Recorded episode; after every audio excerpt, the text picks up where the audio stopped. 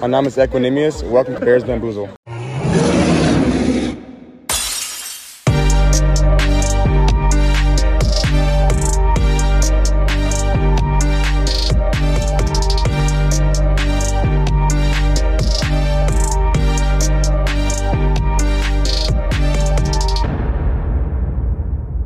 Bear Down und herzlich willkommen.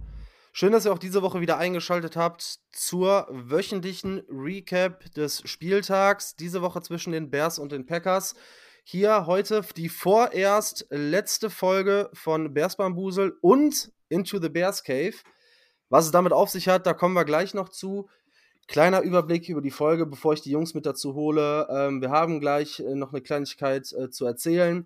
Dann gehen wir so ein bisschen den Fahrplan für die Offseason durch, gucken uns das Spiel an und stellen hinten raus noch ein, zwei wichtige Fragen vielleicht, die das Coaching betrifft, damit ihr wisst, was heute so auf euch zukommt. Genau, zunächst erstmal natürlich schön, dass ihr da seid. Matze, Arne. Arne hat sich äh, trotz Krankheit heute hier hingequält, wird uns äh, für die ersten Minuten zur Verfügung stehen. Schön, dass du da bist. Äh, wie geht's dir? Ja, herzlich äh, willkommen zu dieser Folge. Einer einzigartigen Folge, wie ich meinen würde. Mir geht's sehr so durchwachsen, ehrlicherweise.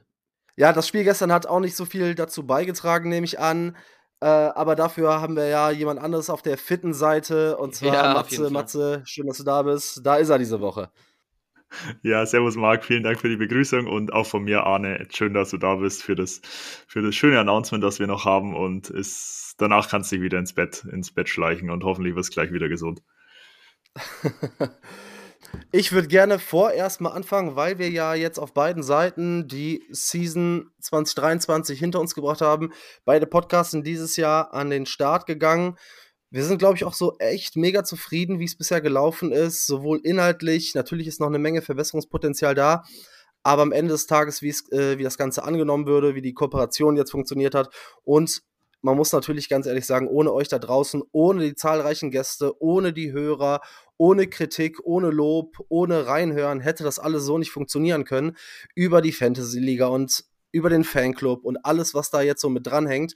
Deshalb an alle, die da interagieren, reinhören, teilen und die letzten Wochen und Monate mit uns gelitten haben, ein Riesendank, Riesendank an euch und ähm, wir versuchen da nächstes Jahr oder kommendes Jahr, dieses Jahr, jetzt noch ein bisschen noch eine Schippe draufzulegen, damit wir euch den bestmöglichen Content über die Chicago Bears bieten können. Aber das muss definitiv am Ende der Saison auch mal kurz gesagt werden. Ja, definitiv. Auch von unserer Seite aus ähm, vielen Dank an alle Leute da draußen, die uns bis, unter, bisher unterstützt haben, die uns gehört haben, die auch zu Gast waren. Also wie Marc das eigentlich auch gesagt hatte, ich kann mich dem einfach nur anschließen. Vielen, vielen Dank. Es war eine geile Zeit und da kommt noch einiges. Ja, es war auf jeden Fall eine super, super coole Zeit, super viele Erfahrungen schon gemacht für den Anfang und auch an alle, die wir kennengelernt haben. Ich kann mich da nur anschließen. Ich freue mich auf die weitere Zeit und ich habe ja mehr Lust denn je. Nachdem wir die Lobhudelei abgeschlossen haben, ja, geht es in eine Richtung, die aufmerksamen Hörer unter euch werden es vielleicht rausgehört haben. Ich habe am Anfang gesagt, die vorerst letzte Folge, sowohl vom Bears Bambusel als auch vom Into the Bears Cave Podcast. Hängt ein bisschen damit zusammen. Wir haben uns über die Saison hingesetzt, haben immer mehr zusammengearbeitet und überlegt, okay, wie kann man das Produkt vielleicht verbessern? Und haben uns überlegt, wie, wie, ja, wie kann es einfach weitergehen? Und ja, da möchte ich einfach direkt mal an euch beide weitergeben. Ja, vielen Dank. Und wir sind super excited, was das angeht, euch mitteilen zu dürfen, dass wir uns dazu entschieden haben, auch in einem langen Prozess, ehrlicherweise. Und es hat sich vielleicht aber auch ein bisschen angedeutet, dadurch, dass wir häufiger auch Folgen zusammen gemacht haben. Der Bears Bambusel Podcast und der Into the Bears Cave Podcast wird sich zusammenschließen zu einem einzigen Podcast. Wir werden zusammen mehr Folgen aufnehmen, werden mehr Content produzieren und ich hoffe, ihr seid dabei. Ähm, der Matze hat jetzt auch noch ein paar Rahmendaten. Genau, genau, ich übernehme das Wort. Ja, wie Arne es schon gesagt hat und Marc schon angeteased hat, wir werden uns zusammenschließen und wir sind alle drei ziemlich happy und ziemlich froh darüber und glauben, das wird, eine, wird ein richtig cooles Projekt. Es heißt nicht mehr Bears Bamboozle, es heißt nicht mehr Into the Bears Cave. Wir haben uns nach, nach, nach langem Schreiben haben wir uns auf den Namen Into the Bears Bamboozle äh, geeinigt. Hat gewisse Elemente von beidem und ich denke, das geht ganz gut von der Lippe und ich denke, man kann sich damit sehr gut identifizieren. Und was natürlich auch wichtig ist, es hat noch den Untertitel, es ist der Into the Bears Bamboozle Podcast, der offizielle German Bears Cave e.V. Podcast. Das heißt, das Ganze soll ein bisschen, soll ein bisschen offizieller werden, es soll ein bisschen mehr unter dem Hut und unter dem Schirm des German Bears Cave sein, wo Arne und ich ja auch schon oft ähm, darauf verwiesen haben und auch der Marc, aber es soll jetzt einfach noch ein bisschen die offiziellere Richtung gehen und deswegen haben wir uns dabei gedacht, den Zusammenschluss in die Richtung anzutreten. Ja, vielleicht noch ein paar organisatorische Rahmenbedingungen. Es wird so sein, wir werden den Instagram-Kanal von uns, also vom ehemaligen Into the Bears Cave, weiter benutzen. Da werden wir den, den Nutzernamen ändern und anpassen. Also diejenigen, die von Bears Bamboozle noch nicht rübergekommen sind und Lust haben, dies, das Projekt weiter zu verfolgen, gerne ähm, bei uns dann weiter verfolgen. Auf Twitter werden wir den Handle von Mark nehmen, also Bears Bamboozle. Da gilt gleiche gleiches Announcement für die Leute aus Into the Bears Cave, die da noch nicht rüber, rüber geschaut haben. Wir werden einfach zur Vereinheitlichung dann einen Handle nehmen und natürlich unsere privaten äh, Twitter-Accounts. Da dürft ihr auch sehr gern reinfolgen. Wir schreiben das alles auch nochmal in einer ausführlichen, ausführlichen Nachricht, dass ihr das alles gebündelt habt und vielleicht auch nochmal nachlesen könnt. Es ist geplant, am 17.01. kommt die erste gemeinsame Folge und zum 17.01. wird auch alles umgestellt. Sowohl auf Social Media als auch dann auf Spotify. Das habe ich vergessen zu erwähnen. Der Podcast kommt ähm, wöchentlich auf Marks Channel, also auf Bears Bamboozle, auf Spotify, wird dann dementsprechend noch namentlich angepasst. Aber nur, dass ihr wisst, es wird jetzt nur noch eine Plattform jeweils für Twitter, X, für Instagram und für Spotify geben. Und genau. Ja, soweit, glaube ich, mal zu den wichtigsten strukturellen Rahmenbedingungen. Marc, falls ich was vergessen habe, gerne anfügen. Boah, ich glaube, das war's soweit. Ich glaube, du hast soweit alles ähm, ja, drangepackt. Wir hatten ja so ein bisschen aus Spannungsbogen, technischen Gründen so ein bisschen überlegt, die Folge ein bisschen anders aufzuziehen. Aber wir wollten das schon gerne zusammen machen und noch kurz zusammen aufnehmen. Und ich würde es auch gar nicht ähm, ja, größer machen, als es Stand jetzt noch ist und den Arne gar nicht länger hier festhalten, weil er hat sich ähm, ja seine wohlverdiente Ruhe dann auch ja, verdient. Ähm, dementsprechend, Arne, wenn du nichts mehr hinzuzufügen hast, äh, bist du auch ehrenhaft entlassen für heute. Vielen, vielen Dank. Ich habe dir nichts mehr wirklich hinzuzufügen. Nur Leute, einfach bleibt dabei. Ja, es wird gewohnt gut. Von daher verabschiede ich mich jetzt und hau rein mit einem Bear Down. Ciao. Gute Besserung. Ciao. Dann machen wir direkt weiter und wie gesagt, letztmalig auf getrennten Plattformen ab nächste Woche, der Matze hat es gesagt, ähm, ihr findet uns ganz normal, ihr findet uns weiterhin. Die meisten von euch folgen eh beiden Plattformen. Wird keine große Umstellung, aber wir planen natürlich auch unter dem Deckmantel dann des Fanclubs und der Zusammenarbeit mit RTL da noch deutlich zu wachsen. Und ich glaube, dass es ja in dieser Offseason auch wieder mal genügend Gründe für einen entsprechenden Hype gibt. Also, wenn ihr Football-Interessierte ohne Team habt, ähm, macht Werbung für die Bears, macht Werbung für uns. Und ich glaube, ja, wir haben auch eine sehr, sehr aktive Community. Ich glaube, da können wir über die nächsten Wochen und Monate, über die nächsten Jahre was richtig Fettes aufbauen. Wir werden auch für euch fast pausenlos wieder da sein. Wir haben jetzt spontan mal ein Zeitfenster nach dem Draft irgendwann angepeilt, wann wir mal einen kleinen Urlaub einlegen wollen, eine kleine Sommerpause, weil man hat ja dann doch immer wieder in der NFL jetzt gerade im Sommer so ein Tief, wo auch thematisch nicht so viel los ist, wo man sich im Zweifel auch nur Themen aus der Nase ziehen müsste, ohne großen Mehrwert. Und da müssen wir uns nochmal überlegen. Aber bis dahin ziehen wir auf jeden Fall weiter durch. Unter dem neuen Namen, neuen Logo, neuen Handle wird alles noch auf Social veröffentlicht. Wer weiß, wer, wann ihr die Folge hört. Vielleicht ist es ja dann schon soweit. Aber dann wisst ihr auf jeden Fall schon mal Bescheid. Ja, Matze, wir haben jetzt die heldenhafte Aufgabe, das Spiel von gestern zu rekapitulieren. Und ehrlicherweise bin ich da gar nicht so happy drüber. Ich habe da gar keine Lust. Ähm, du hast dir gestern ja auch die halbe Nacht um die Ohren geschlagen. Heute entsprechend wahrscheinlich äh, mit wenig Schlaf irgendwie den Tag über die Bühne gebracht, mit entsprechender Laune. Ähm, ja, wie war so erstmal deine Laune nach dem Spiel? Wie hast du das Spiel gesehen? Ja, Marc, ich bin mir, ich bin mir ziemlich sicher, dass Arne seine, seine Krankheit oder sein Zustand auf jeden Fall irgendwie auch mit dem Spiel zusammenhängt, weil es kann gar nicht anders sein. Also, wenn man das gesehen hat, dann muss man schon ein gutes Immunsystem haben, dass man das irgendwie wegsteckt. Also, das war, ich weiß nicht, wir hatten es auch auf X, man hat sich gefühlt wie zurück in Woche 1. Also, natürlich nicht alles, aber so vom grundsätzlichen Gefühl gegen die Packers, wieder so ein Spiel. Es hat sich ganz komisch angefühlt und es war, ja, ja, einfach, ja, macht keinen Spaß darüber zu reden, sagen wir so. Ja, man muss sagen, die Rivalry läuft weiter, wie wir sie die letzten fünf Jahre gesehen haben. Der zehnte Sieg in Folge der Packers, 17 zu 9, äh, 17 zu 9 in Lambeau in Wisconsin bei den Packers. Ja, irgendwie nicht viele, viele positive Aspekte, über die man ähm, reden kann. Ich weiß nicht ich habe versucht, mir da jetzt so ein bisschen was an den, an den Haaren herbeizuziehen, aber grundsätzlich der erste Drive sah wieder ganz gut aus. Da sah Justin Fields gut aus. Run Game hat irgendwie funktioniert und man dachte, ja, okay, man ist jetzt nur irgendwie mit einem mit Field Goal rausgegangen, aber ja, hm, gerade auch mit der Defense und wenn die Offense so klickt, dann, dann wird das was. Aber es wurde relativ schnell klar und das müssen wir auch an der Richtung sagen. Ich bin immer trotz aller Rivalität dafür, ein guter Verlierer zu sein. Und es gibt natürlich nichts Schlimmeres, als dass die Packers dadurch in die Playoffs eingezogen sind. Und es immer noch das Team ist, was man am, mit Abstand am wenigsten leiden kann in der NFL. Das ist eine Rivalität, die in den letzten Jahren nicht auf Augenhöhe war. Aber an der Stelle trotzdem äh, Glückwunsch an die Packers. Verdient gewonnen in zwei Spielen, muss man ehrlicherweise sagen. Ja, komplett den Arsch versohlt, komplett outcoached, in allen Belangen das bessere Team gewesen. Jordan Love sah richtig gut aus. Die Defense der Packers, die noch gegen die Panthers 30 Punkte bekommen haben, sah gegen uns richtig giftig aus. Und ähm, ja, die Offense, man muss es sagen, selbst wenn jetzt nur am Ende des Tages für die Packers äh, 17 Punkte gefallen sind, die waren bei vielen Stats, waren die on pace für ein Spiel mit über 30 Punkten. Also es war schon von Anfang bis Ende eine gewisse Dominanz.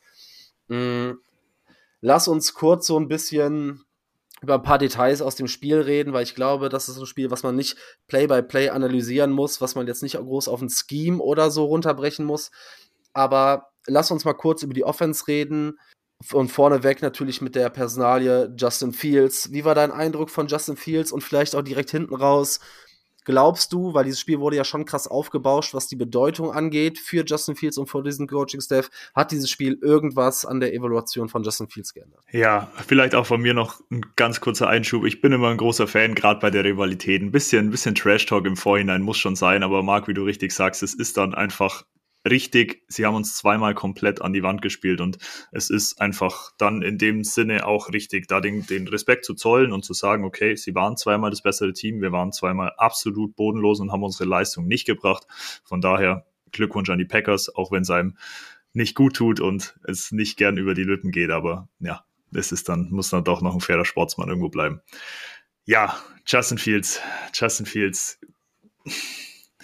Ich glaube, an der, ich habe letzte Woche im Podcast schon gesagt, ich glaube, das Spiel gegen die Packers wird noch mal ganz spannend und richtungsweisend, einfach weil er noch kein Spiel gegen die Packers gewonnen hat und weil ich gern diesen positiven Aufwärtstrend aus den letzten Wochen, vor allem jetzt auch gegen die Falcons, ich wollte ihn einfach nochmal bestätigt sehen und ich wollte einfach sehen, dass Justin Fields es dem Front Office richtig, richtig schwer macht, da eine Entscheidung zu treffen.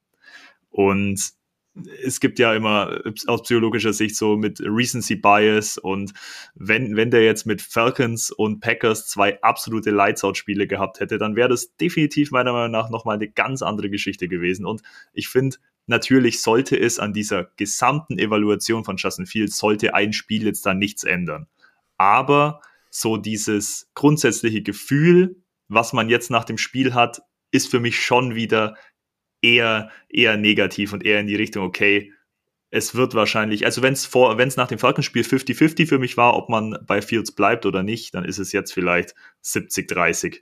70 in Richtung, man draftet einen Quarterback. Es ist einfach so dieses Gefühl, ich weiß nicht, wie, wie ist da, wie ist da dein Gefühl und hat es für dich was geändert? Also im ersten Moment vor allem gerade so, also meine Meinung hat sich nicht geändert. Ähm, meine Meinung ist immer noch ganz klar und wir reden vielleicht, also wir werden sowieso zukünftig, ich äh, habe gleich noch einen Fahrplan für die Offseason, da werden wir uns noch ausgiebig und zur Genüge mit Justin Fields auseinandersetzen, aber jetzt bezogen auf dieses Spiel. Ich hatte vorher die klare Meinung, die Hörer wissen das. Ich habe auch jetzt noch die gleiche Meinung. Ich muss aber sagen, dass ich mir natürlich auch was ganz anderes erhofft und erwartet hatte von Justin Fields.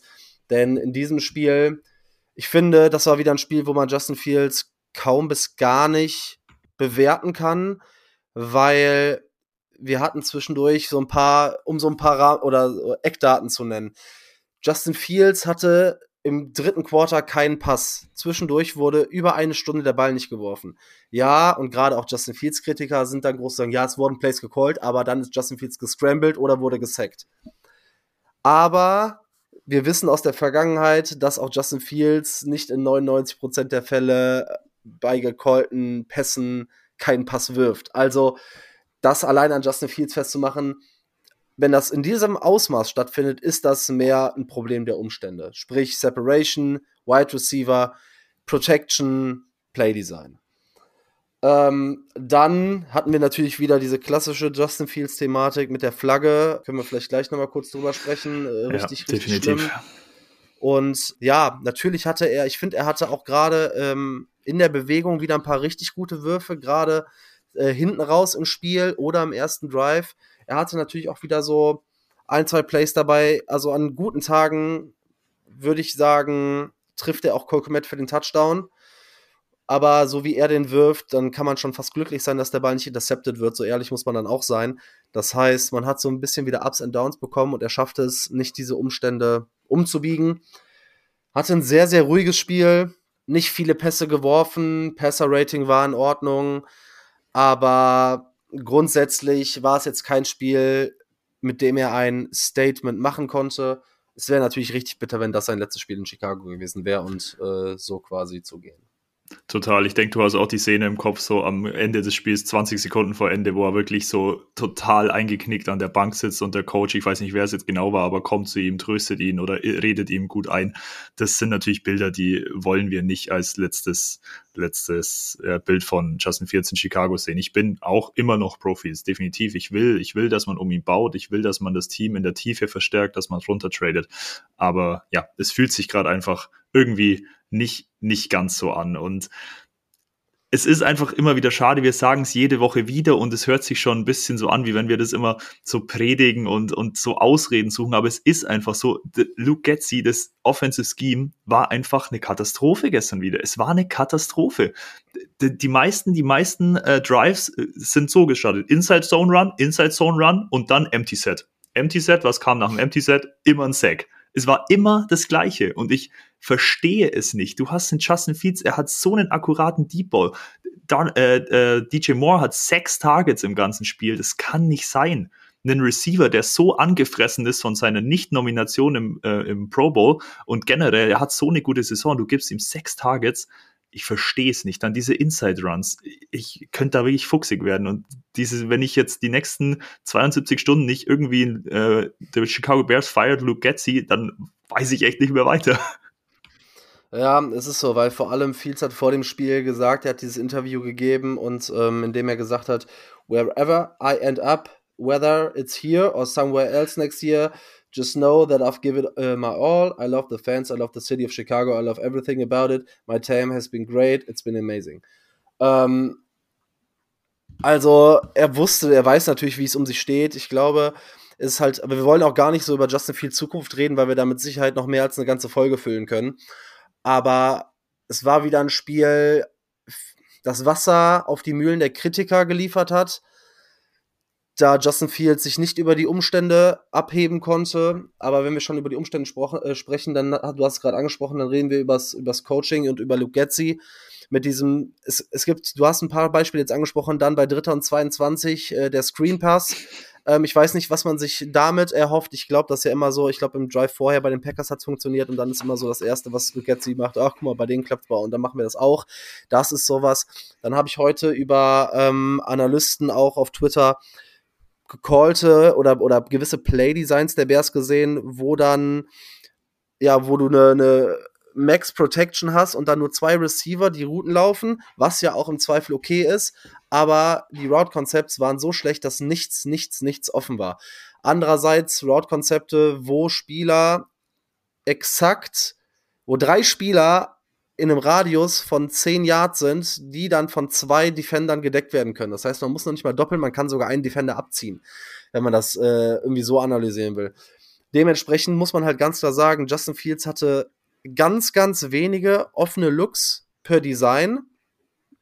Und Luke Getzi hat einfach gezeigt, dass es ja, für ihn, ich weiß nicht, ob es zu früh ist, aber ihm fehlt halt genau diese Kontinuität im erfolgreichen Playcalling, wie Justin Fields, die vielleicht auch im Quarterback-Play fehlt. Und ich da finde auch, da darf es keine zwei Meinungen geben. Wir dürfen uns nicht davon blenden lassen, dass wir sieben Spiele gewonnen haben. Wir dürfen uns nicht davon blenden lassen, dass auch einige gute Spiele offensiv dabei waren. Das Thema muss durch sein, weil es ist egal, ob Lugetzi mit Justin Fields weitermacht oder ob Lugetzi eventuell dann einen neuen Quarterback bekommen sollte das kann alles nicht funktionieren. Ich glaube, dieses Spiel hat eindrucksvoll gezeigt, wieso Luke Getzi kein guter Offensive Coordinator ist. Ich glaube, wenn er das passende Team und den passenden Quarterback hat, funktioniert das alles. Aber es gibt mir zu viele Designs und von Überfluss her ist es ja generell ein sehr, sehr konservativ gecoachtes Team. Und auch wenn er defensiv da den Hut auf hat als Head Coach, hat er natürlich auch so ein bisschen das Sagen, wie die Marschroute in der Offense ist oder wie das gesamte, ja, wie das gesamte Team zu funktionieren hat und dieses ja, abwartende und äh, de destruktive irgendwie, das kommt halt auch über mit Überfluss. Und ich glaube, ja, da ist Coaching ein ganz, ganz äh, großer Faktor, keine Ahnung. Also ich ja. weiß nicht. Ne? Ja, total. Und es war, gestern war eine, eine Parallele zum typischen Matt Eberfluss, Justin Jones geht in Coverage. Lugetzi hat gestern Trent Taylor, der ist 5 Fuß 8 mit 174 mhm. Pounds, sollte in einem Play Rashawn Gary äh, protecten. ja, das, das ist, unfassbar. Ja, das hatten wir auch, ähm, ich weiß nicht, ob es gegen die Browns war, wo ähm, ich glaube, Cole Komet gegen äh, Miles Garrett blocken sollte. Ja. So, das sind Plays, nein, lass man sagt im, in den USA Big on Big, ne? Und Small on Small. So. Und ich weiß auch noch, wie Daniel Hunter von Dante Foreman geblockt werden sollte.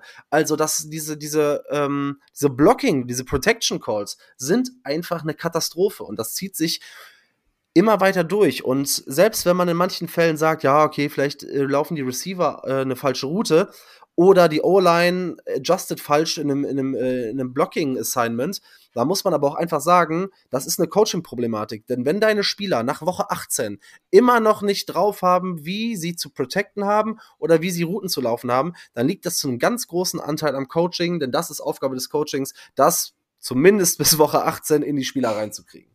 Ne? Ja, also, total. Ja. Total, aber du sprichst, du sprichst die Coaching-Thematik an und ich glaube, zu lange gehen wir da gar nicht mehr drauf ein. Da haben wir noch einige, einige ja, extra Folgen dazu wahrscheinlich auf dem im Petto. Eine Sache noch, Tony Romo, ich weiß nicht, ob du das Einzelspiel im, Red, in, im Game Pass ja, ge ja. geschaut hast. Tony Romo hat ja Lugetzi wirklich über den Klee gelobt. Also für, für Tony Romo ist ja Lugetzi wirklich ein Offensive Mastermind. Das, äh, was ist das gewesen? Also ich weiß nicht, hat der den bezahlt ja. oder keine Ahnung? Ja, aber das war auch eine Booth, die äh, Matt Eberflus, die Luke Getzky und äh, ich weiß nicht, wen sie noch die ganze Zeit falsch genannt haben, die Namen nicht drauf hatten. Also dann hol da richtig. Eigentlich fand ich Tony Romo nicht schlecht, aber ähm, vielleicht hat er auch nur das im Kopf, was Aaron Rodgers gemacht hat und ihm ist nicht bewusst, dass das alles Aaron Rodgers und Matt LeFleur waren oder davor andere Coaches oder halt allein nur der Quarterback, aber ja, das ist äh, sehr, sehr, sehr, sehr frustrierend. Ähm, zur Evaluation, ich meine, das hat natürlich auch einen großen Einfluss auf Fields. Wenn wir jetzt über das offensive Coaching gesprochen haben, über das wir die ganze Saison schon äh, sprechen, müssen wir uns auch über die Skill Positions und über die O-Line unterhalten. Denn man hat ganz klar gesehen, diese O-Line, also es ist ja neben dem Ausfall ähm, vor dem Spiel von Lucas Patrick. Und wer hätte das gedacht, dass man Luke Patrick mal vermisst auf einer Position? Ist mhm. auch noch im Spiel Nate Davis ausgefallen. Das heißt, man ist mit Dan Feeney und dann einem Großteil Cody Whitehair gestartet. Ja, die O-Line hat keinen guten Eindruck gemacht und den Eindruck, den wir zwischendurch hatten und der Zeitraum, in dem wir gesagt haben, ach guck mal, jetzt hat die O-Line zusammengefunden und wir brauchen nächstes Jahr keine Pieces mehr für die O-Line, vielleicht ein Center. Aber das Narrativ konnte nicht so ganz standhalten. Wie hast du die O-Line jetzt gegen die Packers gesehen? Nee, ja, ich bin da voll bei dir. Also klar, Lucas Patrick out. Äh, wir suchen, auch wenn Lucas Patrick healthy ist, einen Ersatz für Lucas Patrick, aber selbst da hätte man sich gestern Patrick zurückgewünscht. Dan Feeney ist es einfach nicht. Dazu kommt dann die Verletzung, wie du schon sagtest, von Nate Davis, um, eine Fußverletzung meine ich, kommt Cody White herein, der wahrscheinlich sein letztes Spiel als Bear gemacht hat, bin ich mir ziemlich sicher. Und dass das nicht schon reicht, dass zwei von fünf Teilen total, total neben der Spur sind, hat Tevin Jenkins gestern, also was hat der gemacht gestern? Katastrophales ja, Spiel, meiner Spiel. Meinung nach. Ja. ja, ja Katastrophales Spiel eine absolute Drehtür. Ich habe irgendwas auf X gelesen, dass er anscheinend eine Nacht vorher ein Kind bekommen hat. Ich bin mir aber nicht sicher, ich habe das nur überflogen. Weiß ich nicht, natürlich Personal Reasons dann irgendwo, aber das war, also ich bin immer noch total high on Tevin Jenkins und ist einer unserer besten O-Liner und wenn er gesund bleibt, auf jeden Fall verlängern. Aber das gestern war gar nichts. Und dann hast du halt drei aus fünf, die absolut nicht performen und dann sieht das so aus, wie es aussieht. Ja, ich meine, die Tackle hatten jetzt auch keinen Sahnetag. Man muss halt immer noch sagen, ähm, Braxton Jones, Fifth Rounder in, im zweiten Jahr und Daniel Wright, Rookie. Ich glaube, da haben wir einiges gesehen und im zweiten Jahr bekommt man ja oftmals noch einen großen Sprung. Aber die O-Line hat von vorne bis hinten nicht funktioniert. Justin Fields war nonstop unter Druck. Du hast es angesprochen. Die Snaps wurden ja teilweise über den Boden gerollt. Ähm, und dann erwartet man ein ordentliches Dropback-Game von deinem Quarterback, der teilweise und da kommen wir gleich noch drauf, wenn es heißt, der braucht zu lange, um den Ball loszuwerden, aber noch nicht mal die Zeit hatte, den Ball übermäßig lange zu halten, wie er es sonst macht. Und wenn man, er läuft, ja, er ist auch in den einen oder anderen Sack reingelaufen, aber der Druck kam durch die Mitte ungeblockt. Der Druck kam über außen ungeblockt. Also, ja. das war ein Paradebeispiel dafür. Und da sage ich ganz ehrlich, es ist in dem, also es sind so viele draußen, die deutsche Bubble ist ja relativ moderat, aber gerade wenn man das amerikanisch verfolgt und dann immer wieder Caleb Williams ähm, gefordert wird, da sage ich ja auch, ein Caleb Williams in der Situation funktioniert auch nicht. Da sind so viele Stellschrauben, die ja, und wir haben uns alle ein bisschen über die Saison vielleicht blenden lassen, ähm, weil das Team teilweise besser aussah und auch einen deutlich besseren Rekord haben müsste, als es jetzt hat. Aber da, da ist doch noch einiges an Arbeit, vor allem auch in der Offensive Line, weil ich glaube, dass wir meine Einschätzung ist, wirklich sicher sind da nur zwei Positionen in der Offensive Line, sprich Tevin Jenkins und Daniel Wright. Alles andere muss evaluiert werden und äh, auch das werden wir uns dann nochmal in der Offseason angucken. Aber natürlich hat das einen enormen Einfluss auf Justin Fields. Ähm, ja, es gab nur eine Strafe, das Holding von Feeney ähm, im ganzen Spiel. Vielleicht mal, um was Positives zu erwähnen, da muss man sagen, das hat sich wirklich eingestellt. Das zeugt von einer gewissen Disziplin. Nichtsdestotrotz konnten Rashan Gary und Co. mit den Jungs in der Offensive Line machen, was sie wollten und haben Fields wirklich 60 Minuten in Anführungszeichen terrorisiert. Wenn wir schon darüber gesprochen haben, was so ähm, Separation und die Möglichkeiten auch um Justin Fields angeht, hast du irgendwas von den Receivern gesehen? Wie ist so deine Einschätzung, ähm, so dein Gedanke zu den Skill Positions? Ja, also der einzige, der mich wirklich wieder, also wo ich sage, okay, der hat wirklich ein gutes Spiel gehabt und der war, war ein guter Impact war halt DJ Moore. Er hatte sechs Targets, vier Receptions für 64 Yards, hatte auch in gewisser Weise Separation, aber der Rest, klar, Cole Matt hat noch ähm, drei von vier gefangen für 41, aber ansonsten war da ja wirklich, wirklich gar nichts los. Tyler Scott weiterhin komplett underwhelming. Ich will ihn nicht abschreiben, auf gar keinen Fall. Ich finde, er hat er hat sehr gute Ansätze und er hat enormes Potenzial und es, es ist ein Rookie, es ist ein Late-Round-Rookie, deswegen äh, da kann definitiv noch, da ist noch Platz für Improvement, aber die Saison war leider gar nichts. Robert Tonyan auch wieder komplett, komplett unterm Radar. EQ hatte den einen richtig guten Catch, ansonsten wie gewohnt mehr im Blocking eingesetzt. Da hat er seine Sache auch ganz gut gemacht, meiner Meinung nach. Aber ja, was die Skill Positions ansonsten angeht, Run Game war non-existent. Khalil Herbert 12 für 28 und Roshan Johnson 5 für 20. Und es heißt immer, ähm, Bears Run Game etablieren und dann eben daraus Play Action und so weiter. Aber da war wirklich gar nichts. Ich weiß nicht, ist für dich jemand außer DJ Moore vielleicht herausgestochen oder sagst du auch, okay, war vielleicht einer der wenigen? Ja, es ist sehr, sehr ähnlich. Ähm weil ja auch Kolkomet verletzt runter ist während des Spiels. Und wenn man dann ins Spiel reingeht und hat DJ Moore als Wide Receiver 1, Trent Taylor, EQ und Tyler Scott als 2, 3 und 4 und Willis Jones da noch irgendwo so, dann sind wir wieder in der Situation, die wir jahrelang hatten und die wir aus Chicago kennen. Und ein DJ Moore alleine reißt es nicht, weil wenn du dann einen Top-Cornerback wie Jair Alexander auf der anderen Seite hast, der ja DJ Moore über das ganze Feld verfolgt hat, so dann kannst du mit so einem Top-Cornerback vielleicht auch noch mit ein bisschen äh, Hilfe durch einen Safety auch einen DJ Moore natürlich limitieren. Und wir haben versucht, ihm den Ball in die Hände zu geben. Aber neben DJ Moore, ja, du sagst es, Tyler Scott hatte ein, zwei gute Plays, aber danach oder mehr ist da auch irgendwie nicht. Da bin ich aber sehr bei dir. Die Ansätze sehe ich irgendwo. Ich glaube, dass eine Offseason sehr gut tun kann und vielleicht dann auch nochmal ein Coach, der weiß, wie man ihn einsetzt, nochmal mehr seinen Speed nutzen und gerade mehr als Deep Threat einzusetzen.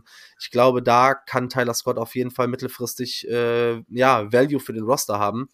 Ja, und danach, du hast es gesagt, EQ im Blocking ist halt ein wesentlicher Faktor, deshalb würde ich ihn auch gerne weiter nächstes Jahr in Chicago sehen ja, als dann Colquimet raus war, dann war natürlich auch dann die zweite Option raus. Und wenn du als NFL-Offense nur eine ordentliche Anspielstation hast, dann wird es auch gegen eine Defense von Joe Barry schwierig, die an dem Tag natürlich einen riesen Job gemacht hat.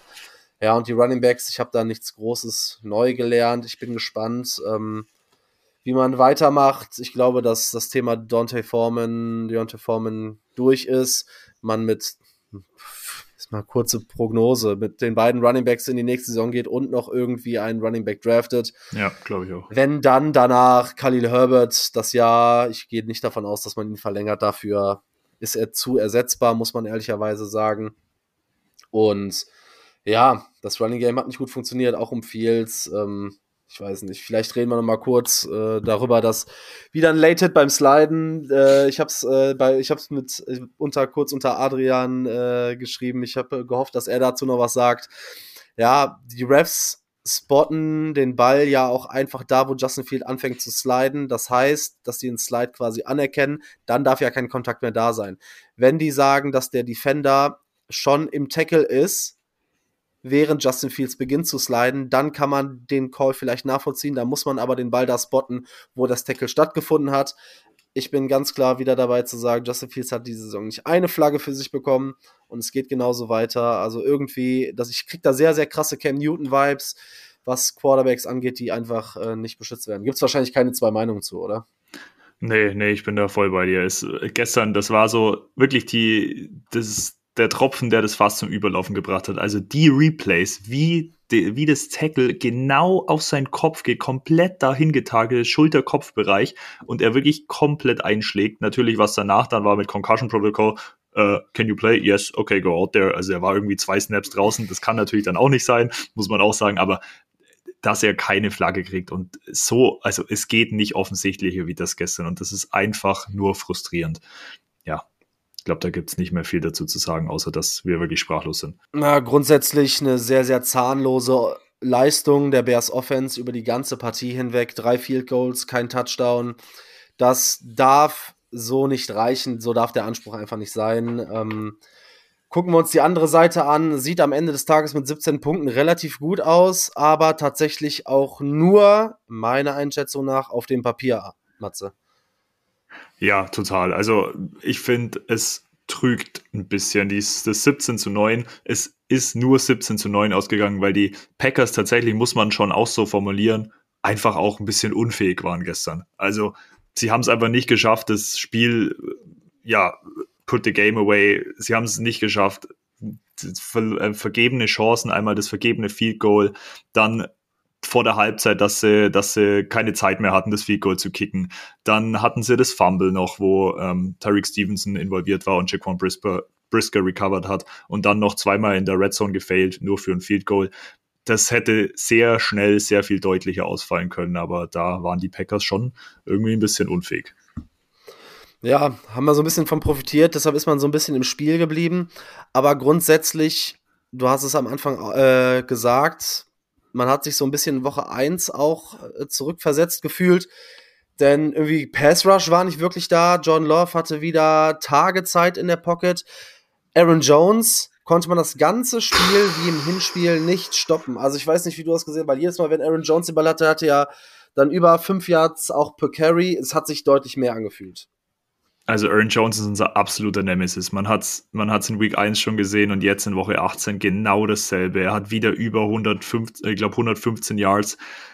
Aaron Jones, wir kriegen den einfach nicht gestoppt. Und man muss sagen, du sagst es schon, wir hatten Pass Rush war ähnlich wie die ersten 5, 6, 7 Wochen nahezu non-existent. Jordan Love hatte alle Zeit der Welt und dazu kommt auch noch, dass die Receiver, also ich habe noch nie so offene Receiver gesehen. Wie können die Receiver so frei sein wie in so vielen Pässen von Jordan Love? Das war, also da war die Coverage absolut nicht vorhanden. Ja, ich habe mir auch gedacht, also Jordan Love wird jetzt zu Recht auch von allen Seiten extrem abgefeiert, ähm, hat eine hat eine wirklich gute Partie gespielt und hat wirklich gute Spiele hinten rausgespielt auf der anderen Seite muss man halt auch die Rahmenbedingungen da so ein bisschen eingrenzen. Deshalb, ich, Packers hören uns eh nicht zu und ich, äh, für mich ist dieser Love-Hype eh so ein bisschen overreated oder over, ist das eine Overreaction, weil wenn du dir anguckst, wie viel Zeit Jordan Love in der Pocket hat und du hast es angesprochen, wie frei geschemt die Receiver gefühlt bei jedem Play von Matt LeFleur waren und du hast dann da äh, Siebtrunden-Picks, Fünftrunden-Picks, Zweitrunden-Picks, Rookies, Second-Year-Player, das jüngste Team der NFL, die jüngste Defense der NFL, äh, die jüngste Offense, glaube ich, auch der NFL. Also, das kann nicht sein, ne? Also, die Coverage, du hast gesehen, wie sehr Jalen Johnson gefehlt hat, und ich glaube, der geht heute oder morgen nach Helles Hall mit riesengroßen Cojones äh, in seine Vertragsverhandlungen. Ist nicht Zurecht. nur der beste Corner dieses Jahr gewesen. Ne, ja, absolut. War der beste Corner dieses Jahr. Und wir haben jetzt das Spiel ohne ihn gesehen ja, boah, ich weiß gar nicht, ob man da noch so viel zu sagen kann. Also vielleicht ein Lichtblick, irgendwie TJ Edwards war all over the place, also war irgendwie überall, war immer in Ballnähe, war wieder gefährlich. Aber Sweat war nicht so gut wie in den Malen davor. DeMarcus Walker über die Summe des Spiels unauffällig. Die Interior wurde komplett dominiert. Ähm, Edmonds wieder Tackle-Probleme. Und vielleicht müssen wir noch über also, ich weiß nicht, wie hast du die beiden Rookies auf Corner gesehen mit Tyreek Stevenson und Terrell Smith? Ich habe Tyreek Stevenson tatsächlich als einen der wenigen Lichtblicke neben TJ Edwards gesehen. Also natürlich, man muss sagen, er hat auch Receptions zugelassen, auch sehr große Receptions, muss man, muss man so sagen, war definitiv so. Aber ich finde, es war einer der wenigen Spieler, wo man richtig das Feuer gesehen hat, richtig die, die Leidenschaft und wirklich richtig den Bock, das Spiel irgendwie zu gewinnen und noch irgendwas daran zu reißen. Das war wirklich, ansonsten habe ich das nirgends gesehen. Wie gesagt, er hat ein paar Receptions zugelassen, hat aber auch das, das Fumble geforst. Ich finde, für einen Rookie war das ein ganz gutes Spiel, auch wenn natürlich ein paar Big Plays dabei waren. Terra Smith, ja, war natürlich, die Receiver haben alles gefangen, war, hat natürlich viel zugelassen, aber über die Summe der Saison bin ich mit Terrell Smith und seiner Entwicklung auch ganz zufrieden, wenn man jetzt mal von dem Spiel ab, absieht. Wie siehst du das? Ja, gerade bei Tarek Stevenson, alle Big Plays defensiv, außer bei dem Sack war Tarek Stevenson involviert. Tarek Stevenson hat in der ersten Halbzeit den Touchdown quasi noch rausgeschlagen gegen Romeo Dubs, was ein unfassbares Play in der Endzone war. Dann war Tyreek Stevenson dafür verantwortlich, dass die Uhr weiterläuft am Ende der ersten Halbzeit, als die Packers nicht out of bounds kommen, indem er den Forward Progress stoppt, bevor der Vikings-Spieler out of, äh, der Vikings-Spieler, der Packers-Spieler out of bounds ist. Und er ist derjenige, der mit seinem Helm den Fumble gegen John Love forst. Auf der anderen Seite, und das ist so ein bisschen das Leben eines Rookie-Cornerbacks, äh, lässt er die fette, ich glaube von Jaden Reed war das, die fette ja. Completion über 56 Yards zu als, ähm, ja, muss man wirklich sagen, der, der Packers Receiver wirklich gut in diesen Softspot in der Zone Coverage ähm, sich absetzt, wo meiner Einschätzung nach wahrscheinlich, ich weiß nicht, welcher Safety es war, ob es Brisker oder äh, Eddie Jackson war, der da ein bisschen mehr in die Zone reinkommen muss. Ähm, sieht dann halt böse aus, aber hat in meinen Augen eine sehr, sehr gute Saison hinten raus gespielt, hatte Impact Plays, ist ein sehr, sehr guter Tackler und das in einem Spiel, wo Tackling generell mit das größte Issue war, neben Druck meiner Meinung nach. Ja, und Terrell Smith. Ja, ich finde es schwer, ihn zu evaluieren. Ich glaube, da werden wir nächstes Jahr deutlich mehr sehen. Ich glaube, das ist ein guter Spieler, der ja, der auch ein Nummer 2 Cornerback in der NFL sein kann, von dem, was er mir jetzt so in seiner Rookie-Season gezeigt hat. Man darf ja nicht vergessen, er war ja auch noch länger verletzt. Von daher glaube ich, äh, ist das eine, eine ganz gute Edition für den Cornerback-Room. Natürlich führt kein Weg dran vorbei, ja, mit Jalen Johnson zu gehen, um dado, äh, darüber kurz zu sprechen. Matze, würdest du ihn, würdest du Matt, äh, Ryan Poles blamen, wenn er Jalen Johnson zum bestbezahlten Cornerback der NFL macht? So um die, ich glaube, das sind dann um die 22 Millionen. Ja, also ich glaube, man hat gestern gesehen, dass man ihn auf gar keinen Fall laufen lassen kann. Also Jalen Johnson ist von uns entwickelt, ein Cornerback, ein junger Cornerback in der Blüte seiner Karriere, hat das Beste noch vor sich, hat diese Saison absolut Lights gespielt, ist top auf jedem Chart in der, in der Defense, was die Cornerbacks angeht. Man muss ihn bezahlen. Und ja, ich glaube tatsächlich, wenn es dann so weit kommt, dass es der Bestbezahlte wird, dann ist es so. Also wenn das dann die Millionen oder die eineinhalb Millionen mehr sind, dann ist es im Endeffekt so. Du darfst ihn auf jeden Fall nicht laufen lassen. Das wäre für mich ganz, ganz schlimm und für unsere Secondary ein, ein riesen, ein Riesenverlust. Wie ist da, wie ist da dein Take dazu? Ja, das ist halt das Problem, ne? Du kannst dich nicht darauf verlassen, dass Stevenson oder Smith den Schritt machen und du hast zu viele Löcher im Kader, als dass du Cornerback auch noch adressieren möchtest. Du hast es angesprochen, Homegrown Talent. Jalen Johnson ist 24 Jahre alt, wird nächstes Jahr in der kommenden Saison 25. Ich weiß es nicht. Also, man hat sich ein bisschen verpokert. Ich kann es nachvollziehen, dass du ihm vor der Saison vielleicht nicht diese 17, 18 Millionen zahlen wolltest aber alles unter 20 Millionen würde ich blank unterschreiben. Aber ich glaube, er wird nach Helles Hall gehen mit einem Blankoscheck und wird, ja, und wird sagen, unterschreiben und ich trage die Summe ein und dann äh, reden wir nächstes Jahr äh, und dann gucken wir. Du kannst ihn ja auch direkt für fünf Jahre binden. Guck, dass du irgendwie die Garantien richtig anpasst. Ähm, aber das ist auch auf jeden Fall noch ein Thema. Äh, potenzielle Free Agents oder äh, Contract Negotiations, äh, die wir in der kommenden Saison noch ansprechen werden. Genau, um die, um die Sache vielleicht noch rund zu machen. Ich habe mir mal so ein bisschen rausgeschrieben, welche Positionen man auf jeden Fall irgendwie adressieren muss, sei es auf, sei es Draft oder Free Agency. Da werden wir dann in detaillierten äh, Folgen auch noch viel, viel näher drauf sprechen zu kommen. Aber, aber man braucht auf jeden Fall Center, man braucht Tiefe auf Guard in der O-Line, man braucht noch D-Line, sowohl Edge als auch Interior. Meiner Meinung nach, man braucht Safety, ist die Frage mit Eddie Jackson. Ich glaube, man wird nicht mit ihm weitergehen, aktueller Stand, deswegen braucht man da was. Man braucht Wide Receiver 2 und potenziell Wide Receiver 3 und meiner Meinung nach noch Tight End 2, weil Robert Tonyan ist es auch nicht und ich glaube, man braucht dann neben Colkmet noch einen jungen, einen jungen Wilden und das sind sehr viele Baustellen und wie du sagst, wenn da Cornerback 1 noch dazu kommt, dann wird das zusätzlich zu der schon riesigen Aufgabe für Ryan Pose ja, ein ordentliches Brett. Das ist es. Und nächstes Jahr sollte eigentlich ja das Jahr sein, wo man deutlich einen Schritt nach vorne macht. Du hast eine Personalie so ein bisschen schon angerissen, von der du nicht erwartest, dass sie zurückkommt. Und zwar Eddie Jackson hatte auch, wenn es sein letztes Spiel war, kein gutes Spiel. Tackling über Jahre wirklich nicht gut.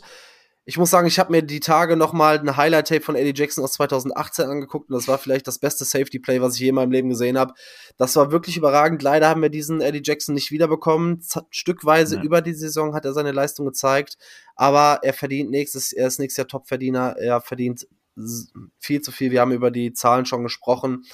Man hat ein relativ gutes Fenster, um aus dem Vertrag rauszukommen.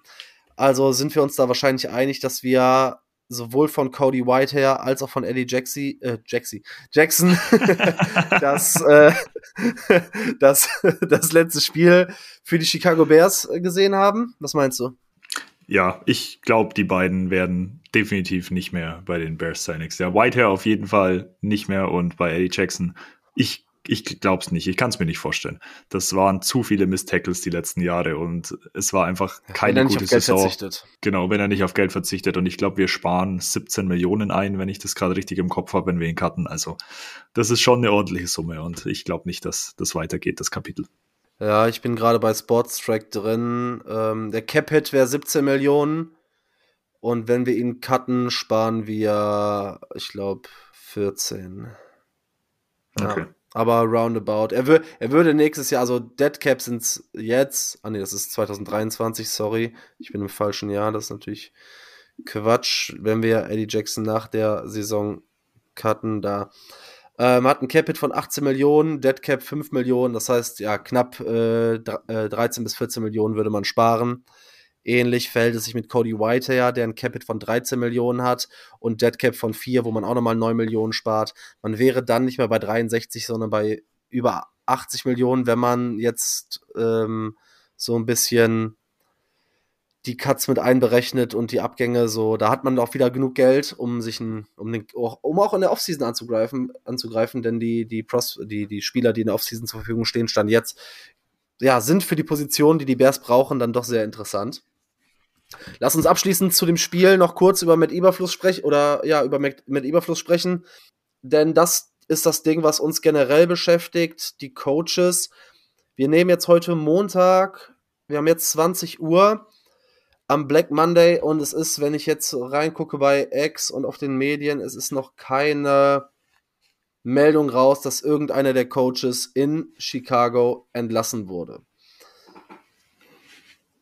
Ja, das ist nicht das, was wir uns erhofft haben. Vor allem da Atlanta, sowohl Atlanta als auch Washington.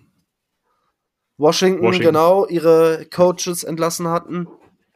Und hast du realistische Einschätzung damit gerechnet, dass heute direkt pünktlich, denn die Falcons haben zwei Minuten nach 0 Uhr Arthur Smith rausgeworfen. Hast du mit einer vergleichbaren Reaktion heute von Ryan Poles und äh, Kevin Warren bezüglich des Coaching-Staff gerechnet? Also aus einer emotionalen Perspektive habe ich, da habe ich es schon gehofft. Ich habe schon gedacht, dass wir, dass ich aufwach morgens und dann lese ich, okay, Luke Getzi äh, ist nicht mehr der Offensive Coordinator der Chicago Bears. Zumindest das, aber wenn man so, wenn man so alles in allem betrachtet und das große Ganze betrachtet, muss man sagen, dass gerade die Entscheidung auf Head Coach wahrscheinlich noch ein paar Tage dauern wird, zumal der Nummer eins Prospect auf Head Coach ja diese Nacht noch ein ganz, ganz spannendes Spiel hat. Er ist ja im National Championship, Jim Harbaugh, äh, John Harbaugh, John Harbaugh, John Harbaugh, Jim, hilf mir. Jim, Jim, Jim. Jim, Jim. Hey, sorry. genau. Ähm, Jim Harbour hat ja heute Nacht noch ein ganz wichtiges Spiel, National Championship Game. Deswegen, ich glaube, diese Headcoach-Thematik wird sich noch ein paar Tage ziehen. Ich glaube auch nicht, dass da das letzte Wort gesprochen wurde. Also letzte Woche ist ja, ist ja diese News rausgekommen, dass ziemlich sicher ist, dass die Bears mit Matt Eberfluss weitergehen in die neue Saison. Aber ich glaube, das hängt ganz viel mit der Quarterback-Evaluation auch ab und welche Richtung man da geht. Und Marc, wir haben es schon, wir haben es schon so oft angesprochen. Ähm, Rookie QB und Matt Eberfluss wäre eine Katastrophe, oder? Ja, absolut. Genau das ist der Punkt. Denn ich denke, dass ein Verbleib von Eberfluss nur auch mit einem Verbleib von Justin Fields einhergehen kann. Und auch wenn mir viele sagen, ja, und wieder neuer OC, aber neuer OC, ja, es ist schwierig, denn es ist eine Umstellung, aber es kann ja nur besser werden. Ne? Selbst eine Neuerung ist in einem, und ein neues Scheme kann Justin Fields nur helfen, denn wir haben gesehen, was Luke Getzi ist und er ist es nicht also ich habe schon gehofft, ja, wie du halt eigentlich auch, ne? Gehofft, dass was passiert. Habe ich was erwartet? Also, wenn ich mir das angucke, wenn wir, wir werden wahrscheinlich nächste Woche nochmal größer über die Coaching-Situation sprechen, denn vielleicht wissen wir nächste Woche mehr und ähm, da geben wir so ein bisschen mehr, ja, unsere Einschätzung dazu, wie die Saison für die Coaches gelaufen ist, was auf Coaching passieren kann, soll und wieso die Optionen sind und wieso die Stimmen aus Chicago sind. Aber meiner Meinung nach, grundsätzlich, um das schon mal vorwegzunehmen, wenn ein Coach drei historische Niederlagen aufgrund von Double-Digit-Führungen im vierten Quarter noch abgibt, in seiner Amtszeit nur zwei von sechs Spielen gegen Division Opponents gewinnt, gegen die Packers jetzt dieses Jahr beide Spiele so desaströs in den Boden gestampft wird, ähm, personal-wise, mit dem ganzen Staff, solche, ja, dass da so viele Fragezeichen und so viel Unruhe einfach in dem Team herrscht. Auch wenn das Team irgendwie hinter ihm steht. Also ich glaube, das ist in meinen Augen nicht tragbar. Als DC war er gut, war er wirklich gut. Er hat auch den Turnaround mit dem guten Personal geschafft.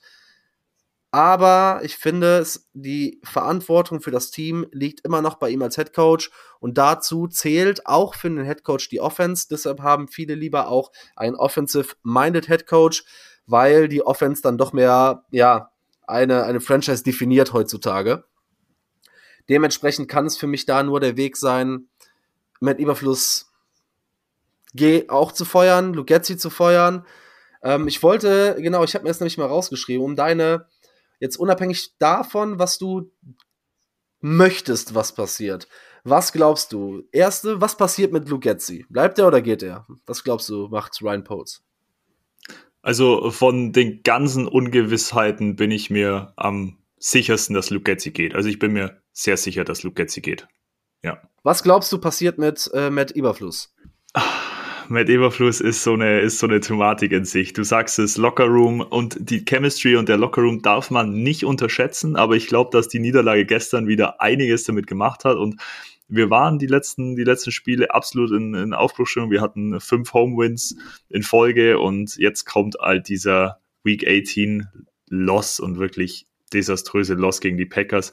Ich glaube, dass man das nicht mehr allein auf hier, er hat den Lockerroom im Griff begründen kann. Du sagst es, es waren so viele Eskapaden in der Öffentlichkeitsarbeit.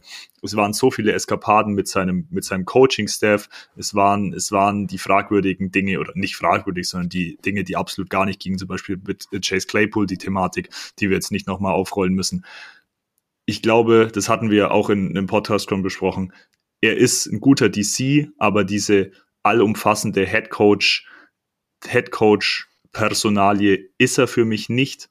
Deswegen, ich hoffe, dass man wirklich einen Clear Cut macht und sagt, okay, Matt Eberfluss, das war's, auch wenn es dann leider für mich heißt, dass Justin Fields nicht mehr da ist. Also beides geht nicht. Ich glaube, ein neuer Headcoach wird nicht kommen, wenn Justin Fields da bleibt.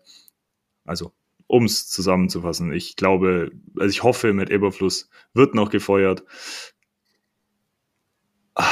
Wie die Entscheidung ist, ich, ich, das ist ganz, es ist super, es ist super schwer. Ich weiß nicht, was, was in Post vorgeht. Ich weiß es nicht. Aber da du jetzt eine Antwort willst, sage ich einfach mal, ich glaube, er wird noch gefeuert. Ich glaube, man wird sich mit Harbour einig und er wird noch gefeuert. Okay. Und was passiert dann mit Justin Fields? Ja, das hatte ich, hatte ich ja gerade schon thematisiert. Und wenn man das so weiterspinnt, wenn ein neuer Headcoach kommt, ist das für mich leider das Ende für Justin Fields. Du sagst, du sagtest es schon, einen OC, einen neuen, natürlich, es ist dann wieder ein neues Scheme, aber das kann man noch irgendwie rechtfertigen und es kann nur besser werden. Aber es ist ja immer die Sache von diesen verschiedenen Timelines und den gleichen Timelines. Und wenn du wirklich dann ein neues Regime herstellst mit einem neuen Headcoach, einem neuen OC, einem neuen DC, dann und du hast eben den Number One äh, Pick, dann ist es für mich, dann ist es für mich so, dass man sagt, okay, man, man pickt entweder Williams oder May und geht weiter. Aber ich würde aus Interesse die gleiche Frage dir auch nochmal stellen. Boah, ja, ja. Also ich weiß halt ganz genau, was ich machen würde. Ich würde den Coaching-Staff einmal rauskicken und Justin Fields behalten. Aber ich glaube, mein Gefühl, und ich halte das nicht für die beste Entscheidung, ist, dass Getzi geht, Eberfluss bleibt und Fields auch geht. Das ist so mein Gefühl der aktuellen Stimmung. Ja. Ich ja. habe leider zu viel Positives gehört. Ich hoffe halt immer noch, dass diese und deshalb das Ganze wird ja ist ja auch so schwierig aufgrund der Personalie, Personalie Kevin Warren, weil er ja auch sportlich deutlich mehr zu sagen haben soll als Ted Phillips und da als ähm, ja als Chef quasi von dem ganzen Bums ja auch da irgendwie einen gewissen Einfluss hat. Und ich hoffe, dass die Tatsache, dass Matt Eberfluss ja nicht wirklich die Personalie von Ryan Poles war. Ihm wurde ja so ein Umschlag mit vier Namen am Ende hingelegt und so gesagt, ja, okay, davon kannst du einen aussuchen. Dementsprechend hoffe ich und ich halte eigentlich Ryan Poles für einen so guten General Manager, dass er erkennt, dass er nicht mit einem Rookie Quarterback und diesem Coaching Staff weitermachen kann und dann einmal Tabula Rasa macht, würde mich also wie gesagt, das ist eine Sache, da bin ich bei 51 zu 49 Prozent. Aber ich kann mir gut vorstellen, dass, weil Matt Überfluss von drei Siegen auf sieben Siege hoch ist, dass ihm gesagt wird, okay, pass auf, ähm, die Entwicklung des Teams war da, jetzt stellen wir dir da einen anderen Offensive Coordinator an die Seite. Wobei ich auch total schwierig finde, einen Offensive Coordinator zu finden, weil die ja. sind, die Leute, die du da beförderst, sind ja meistens Positional Coaches und die haben jetzt auch keine ja. Play-Calling-Erfahrung oder so. Dementsprechend sehr, sehr schwierige Frage. Ja, das ist meine Befürchtung so ein bisschen. Aber wir werden vielleicht ja schon morgen, du hast es gesagt, man darf natürlich aufgrund der Rooney Rule nicht äh, vernachlässigen, dass auch äh, Minority Coaches eingeladen werden müssen, dass Einladungen erfolgen werden müssen, dass Gespräche, dass jetzt nicht einfach Jim Harbour gesigned werden kann. Das heißt, Es wird noch alles ein bisschen dauern. Ich hoffe aber, dass wir zumindest bis zur Aufnahme der nächsten Folge Gewissheit haben, dass der aktuelle Coaching-Staff nicht mehr da ist. Und dann können wir uns auch gerne, und wir werden uns in der nächsten Folge aller Voraussicht nach mit Coaches auseinandersetzen und nochmal die ganze Coaching-Situation des ganzen Jahres so ein bisschen aufdröseln. Wie steht es um Getzi? Wie steht es um Überfluss? Wie sind die Aussichten für kommendes Jahr? Das, das haben wir das jetzt auch nur kurz angerissen. Ähm, dann werden wir das nochmal genauer thematisieren und wir haben hoffentlich dann auch schon eine ja, eine, eine, irgendwie, ja, eine Entscheidung auf der, auf der Position. Wo es dann hingeht, müssen wir dann gucken, aber erstmal Tabula Rasa wäre ja nicht verkehrt.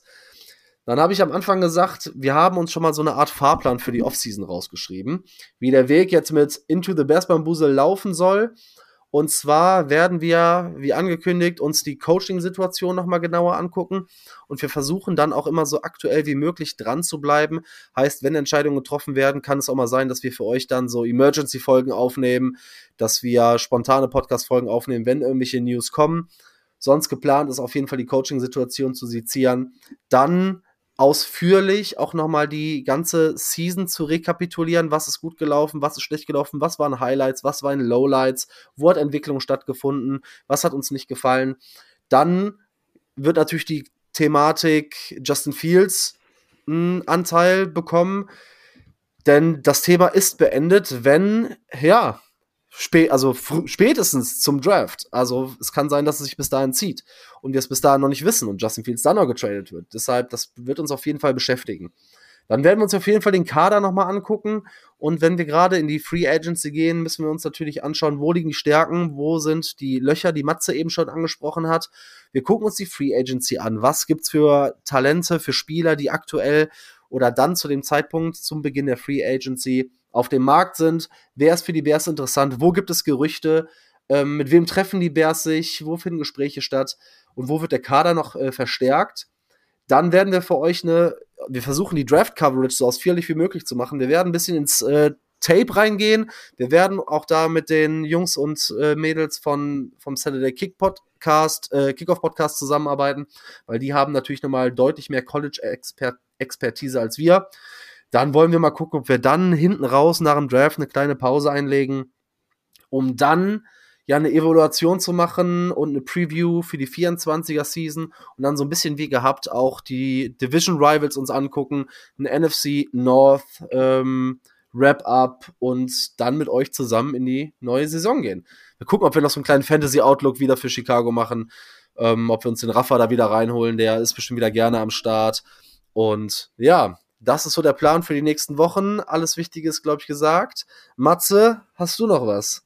Nee, du hast, du hast gerade schon gesagt, der Fahrplan, der Fahrplan steht und wir sind motivierter denn je und es kommt einiges auf euch zu. Wir haben richtig Bock, wir haben richtig Lust, das Projekt Into the Bears Bamboozle jetzt richtig anzugehen und professionell anzugehen und auch mit dem, mit dem Fanclub German Bears Cave zusammenzuarbeiten und da eine runde Sache daraus zu machen. Wir haben Lust, mit euch gemeinsam zu wachsen. Wir haben Lust, weiter mit euch zu diskutieren, weiter mit euch in den Kommentaren, in den, in den Mentions ähm, dabei zu sein. Und genau, ich freue mich einfach auf das, was kommt und hoffe, ihr bleibt weiter dabei und wir wachsen gemeinsam immer weiter. Und dann können wir nämlich auch hiermit quasi sowohl mit unseren Einzelprojekten als auch mit dem Spiel am Sonntag für uns die Season so ein bisschen abhaken und ein P vormachen und uns jetzt so ein bisschen um die Evaluation kümmern. Wir können gucken, wie geht's weiter. Und für uns beginnt ja quasi dann jetzt schon die Season 2024. Und ja, es wird auf, auf jeden Fall ziemlich aufregend. Es wird ziemlich viel in Chicago passieren, sei es äh, player-wise, sei es Coaching. Also ich glaube, das Team äh, wird sich massiv verändern. Es wird ganz viel Gesprächsstoff geben. Und wie Matze gesagt hat, wir gehen das für euch durch, hoffen, dass ihr dran bleibt und dass wir zusammen da noch äh, ein bisschen größer werden können. An der Stelle nochmal Werbung für den, für den Fanclub German Bears Cave e.V. Wer noch kein Mitglied ist, coole Sache, guckt auf jeden Fall mal rein auf der Homepage. Und ja, dann sind wir für heute durch. Ich glaube, ab nächster Woche, dann haben wir die Niederlage von gestern ein bisschen abgeschüttelt, sind ein bisschen besser wieder drauf und können uns jetzt zurücklehnen und ganz entspannt NFL-Football genießen.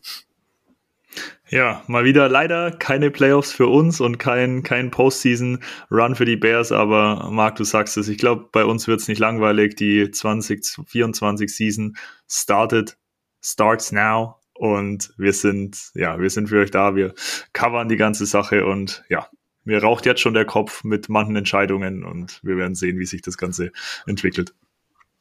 Ja, perfekt. Dann äh, machen wir jetzt einen Cut. Äh, war wieder eine gute Folge. Viel zu besprechen, viel Planung und ähm, ja, wir sind raus. Wir hören uns nächste Woche, wie besprochen, dann offiziell unter dem neuen Namen, unter der neuen Brand. Bis dahin, bleibt dran, bear down. Bear down, Leute.